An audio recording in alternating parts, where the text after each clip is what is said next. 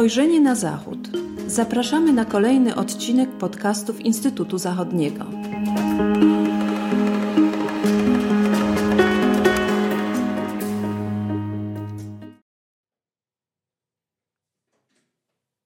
Dzień dobry Państwu, nazywam się Piotr Andrzejewski i miło mi Państwa powitać na kolejnym podcaście Instytutu Zachodniego. Dzisiaj naszym gościem i rozmówcą jest dr Witold Ostant, ekspert do spraw energetyki oraz transformacji energetycznej w Niemczech.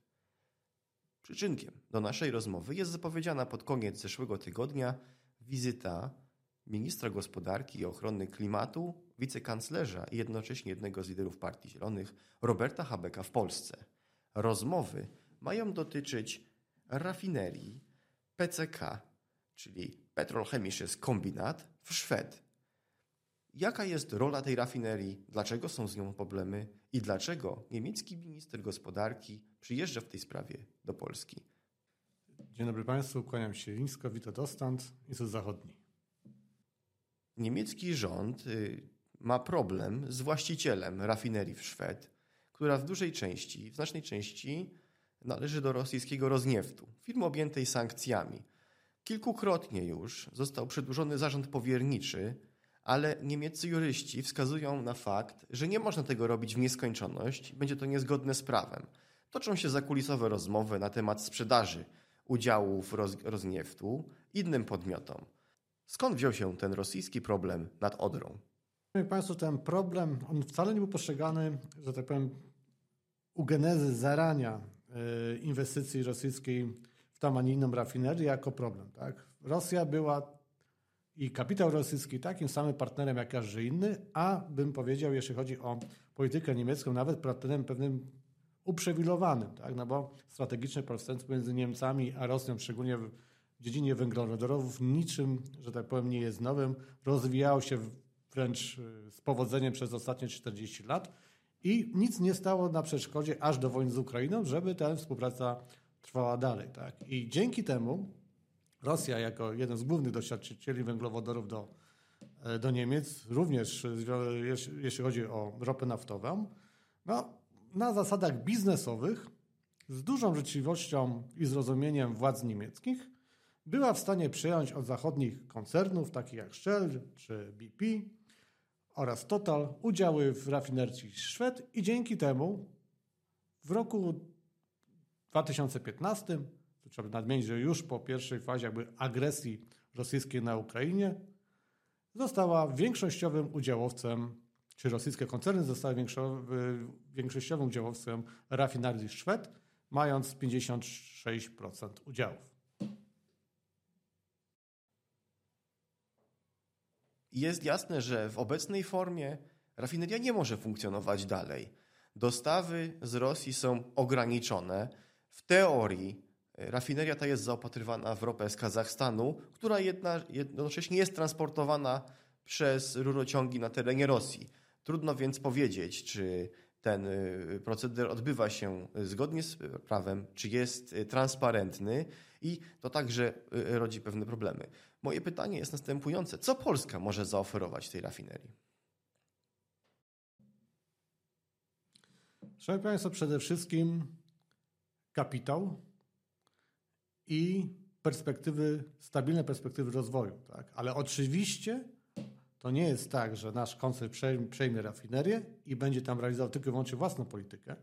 Będzie co prawda udziałowcem większościowym, jeżeli faktycznie wejdziemy w posiadanie postrosyjskich akcji, aczkolwiek całe procedury czy generalnie przyszłość rafinerii będzie musiała podlegać negocjacjom rządu w Warszawie i rządu w Berlinie. Tak? No bo biorąc pod uwagę plany zielonej transformacji Niemczech, ta rafineria, czy przed tą rafinerią stawia rząd federalny bardzo wysokie wymagania odejścia nawet od paliw węglowodorowych do dwa tysiące czterdziestego drugiego roku i produkcję wodoru.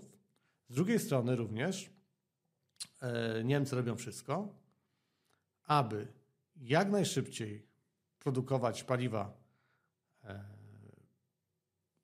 bioodnawialne, czy paliwa, byśmy powiedzieli, syntetyczne, wysoką chemię i to wymaga szanowni państwo, olbrzymich nakładów, tak? I wprowadzenia tempa tych nakładów dość, jakby powiedzieć, dość wysokiego, a te nakłady są rzędu około piętnaście miliardów euro, tak? Czyli kwota niebagatelna. I teraz jest pytanie, na ile polski inwestor będzie chciał iść właśnie tym, a nie innym torem, na ile będzie chciał przyjąć takie, a inne warunki yy, swojej biznesowej działalności, które już konfigurują władze federalne, a biorąc pod uwagę determinację i poparcie dla zielonej transformacji i władz federalnych, i społeczeństwa federalnego, wydaje mi, wydaje, czy można być przekonanym, że nie będzie od tej drogi wyznaczonej przez władze niemieckie szczególnych alternatyw.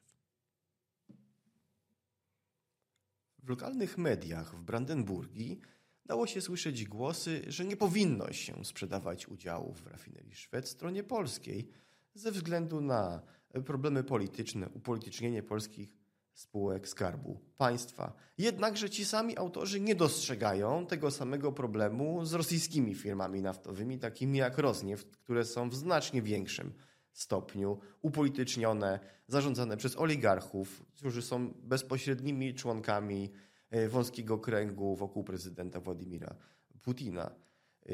Czy zatem można się spodziewać, że zakres rozmów nie będzie dotyczył tylko, nie będzie dotyczył przejęcia własności, ale zapewnienia dostaw ropy z Polski? Czy zatem nie powinniśmy nastawiać się na sukces i spodziewać się raczej ustaleń w znacznie mniejszym zakresie?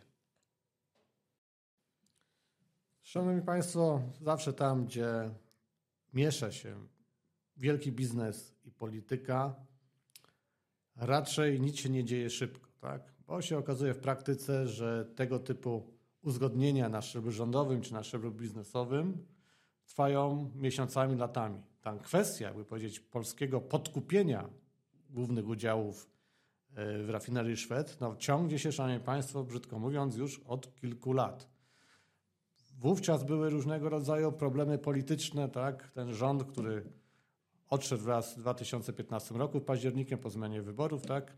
No, nie był ulubieńcem ani niemieckich mediów, ani niemieckiego establishmentu. Dzisiejsza nowa koalicja rządząca w Polsce ma większą, czy może liczy na, przynajmniej werbalnie, na większą przychylność Niemców, ale czy jeśli chodzi o rozwiązania biznesowe, ta przychylność polityczna rzeczywistość się przełoży i czy jakiekolwiek ustępstwa władze niemieckie będą czynić wobec naszych spółek Skarbu Państwa, no tutaj oczywiście jest, rysuje się wielki znak zapytania. Tego nie może być pewny, no bo wiele już przy ostatnich tygodniach, że tak powiem, różnego rodzaju sukcesów, które miały nastąpić bardzo szybko, czy jeśli chodzi o przestrzeń europejską, czy w relacje polsko-niemieckie, jednak jakby powiedzieć, dzieje się swoim tempem i to tempo nie jest najwyższe. Przynajmniej nie tak wysokie, byśmy się spodziewali. Jedną z najważniejszych agend i pomysłów na siebie Roberta Habecka jest polityka wodorowa. Czy polskie firmy, takie jak Orlen czy Unimot, bo te dwa wymienia się wśród yy, na, tych kandydatów, którzy mogą przejąć część udziałów w rafinerii w Schwedt, yy, mogą coś zaoferować od strony transportu i produkcji wodoru? Robert Habeck bardzo często podkreśla, że niemiecka infrastruktura gazowa musi być hydrogen ready, to znaczy gotowa na przyjęcie, transport, obróbkę wodoru. Czy strona polska jest w stanie coś zaproponować? Jest w tej kwestii atrakcyjnym partnerem?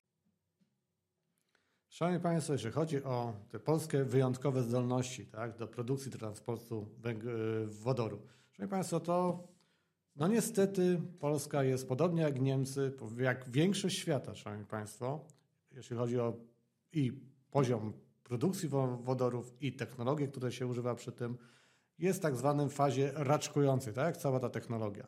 Więc generalnie nic nowego, nic lepszego w tej chwili Orlen nie zaproponuje, oprócz czy na poziomie wyższych technologii, tych, co posiadają dzisiaj Niemcy. Ważne jest tylko to, że Polska jest w stanie na razie niewielkiej ilości również wodoru zielonego eksportować do, Niem- do Niemiec, ale sama w sobie, jeżeli w Polsce też ruszy się, tak powiem, rynek ekosamochodów czy e-samochodów, tak, czy samochodów e- wodorowych, też stanie się Polska, że tak powiem, państwem, które będzie sprowadzała duże ilości wodoru. No Niemcy chcą sprowadzać około sześćdziesiąt procent wodoru niezbędnego i w przemyśle, i, że tak powiem, motoryzacji do tego, żeby funkcjonować na nowych zasadach. Wydaje się, że Polska będzie miała podobne wartości, podobne proporcje. Dlatego też ważna jest ta inwestycja w Schwedt, ponieważ wszystko wskazuje na to, że po roku dwa tysiące dwudziestym siódmym zacznie się tam produkcja wodoru pochodzącego z zielonej niemieckiej energii, z niemieckich wiatraków nad morzem. Ta produkcja będzie wynosiła około trzydzieści tysięcy ton rocznie, a wolumen tej produkcji do roku dwa tysiące trzydziestego wzrośnie o pięć razy. A dopiero gdzieś w latach czterdziestych będą nowe paliwa produkowane, tak zwane paliwa syntetyczne. Ale to jest, że tak powiem, przyszłość. Ale o tą przyszłość, szanowni państwo, biorąc pod uwagę rozwijające się rynki wodorowe w Europie, warto walczyć i warto być konsumentem czy udziałowcem w tym wodorowym torcie. Tak? Dlatego z naszej perspektywy pozyskania tych nowych mocy przerobowych, tych technologii niemieckiej, tak? Różnego rodzaju e, zesyntetyzowanych w sobie, jakby powiedzieć, spółkach, jest dla nas niezwykle ważne, bo to każde tego typu połączenie powoduje transfer technologii, transfer ludzi, a my tego potrzebujemy. Bardzo dziękuję. Zobaczymy, czy wizyta wicekanclerza Roberta Habecka będzie przełomowa, czy będzie po prostu jedną z kolejnych wizyt, w której ustala się konkretne i szczegółowe kwestie. Zobaczymy, czy będzie to sygnał do pogłębienia się współpracy polsko-niemieckiej, czy jednak, tak jak wspomniał doktor Ostant, biznes będzie szedł swoją drogą, a polityka swoją drogą. Bardzo dziękuję. I zapraszam wszystkich słuchaczy do odsłuchania także innych podcastów Instytutu Zachodniego.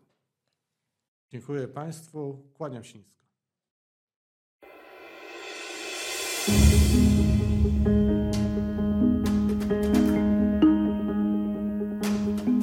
Spojrzenie na Zachód. Podcasty Instytutu Zachodniego. Podcasty Instytutu Zachodniego dostępne są na platformach Spotify, SoundCloud i Apple Podcasts oraz na portalu YouTube. Zapraszamy do subskrypcji. Dzięki niej będą państwo na bieżąco z wszystkimi naszymi nagraniami. Do usłyszenia.